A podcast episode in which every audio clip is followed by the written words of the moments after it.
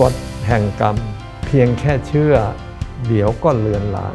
ลงมือพิสูจน์ครับ เริ่มต้นตั้งแต่ทำทานด้วยตัวเอง ทานนี้ไม่จำเป็นจะต้องไปทำกับพระใครก็ได้ 2. สงเคราะห์ด้วยตัวเอง สังคมสงเคราะห์ในด้านนั้นด้านนี้ทำเข้าไป 3. รู้จักให้เกียรติคน 3. อย่างเบื้องต้น มันจะสะท้อนกลับว่าทำดีได้ดีทำชั่วได้ชั่ว แต่ เป็นดีชั่วในชาตินี้ ส่วนจะข้ามชาติมีหรือไม่มีทำอย่างนี้ไปเรื่อยๆ วันหนึ่งจะได้คิดว่า แล้วทำไมเราได้มาอย่างนี้หน้าตาอย่างนี้ท่าทางอย่างนี้รูปร่างอย่างนี้ อ๋อ เดี๋ยวจะตรองได้เอง ที่ได้อย่างนี้นะไอ้นั่นละกรรมเก่าของชาติที่แล้วมันส่งมาอย่างนี้ ถ้าไม่ได้ทำดีมา มันคงไม่ได้อย่างนี้มาหรอกจะโยงออกเอง เห็นเลยว่ามือทำทาน หรือมือที่ตักบาตรเป็นประจำเนี่ยมันคงไม่เหมือนกับไอ้มือที่กำเป็นกำปั้นที่ไปต่อยไปตีกับใคร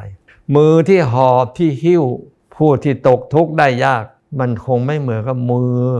ที่ไปฉกฉวยไปรังแกคนอื่น มือที่ยกไหวผู้ที่ควรแก่การยกไหวมันคงไม่เหมือนกับมือที่ไปลักไปขโมย ไปปล้น ไปชิงชัง หรือไปกระทืบไปเหยียบย่ำใคร มันเห็นเอง มันเปรียบได้เอง คนที่อยู่รอบข้างที่มันต่างกัน มือตักบาตรมือช่วยเหลือ มือไหว้มือกราบพระกรรมดีอย่างนี้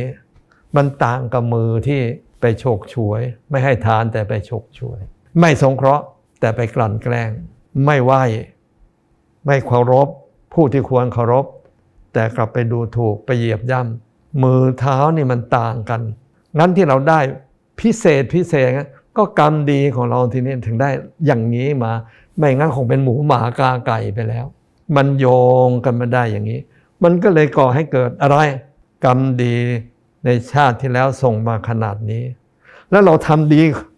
ชาตินี้ ก็เป็นบุญเก่าส่งเราไปชาติหน้า มันจะดีขึ้นมาขนาดไหน ดีขนาดไหน ดีขนาดเลือกพ่อเลือกแม่ได้ เพราะถ้าพ่อแม่ที่คุณสมบัติไม่ใกล้เคียงกับเรา มันคงเข้ากันไม่ได้อะมันคงปรับก็ไม่หากันไม่ได้ ต้องใกล้เคียงกันเลยได้เป็นพ่อเป็นแม่กันฉะนั้นทำดีให้สุดชีวิต พอเป็นหลักประกันว่า เดี๋ยวก็ได้พ่อได้แม่ที่พอเหมาะกับเราจริง ๆ ได้พ่อแม่ที่พอเหมาะอย่างนี้ แล้วเดี๋ยวโอกาสบุญต่อบุญบุญต่อบุญมันจะขนาดไหน นี่และกฎแห่งกรรม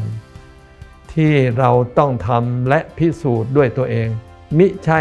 เชื่อใครลอยลอยฝากไว้ด้วย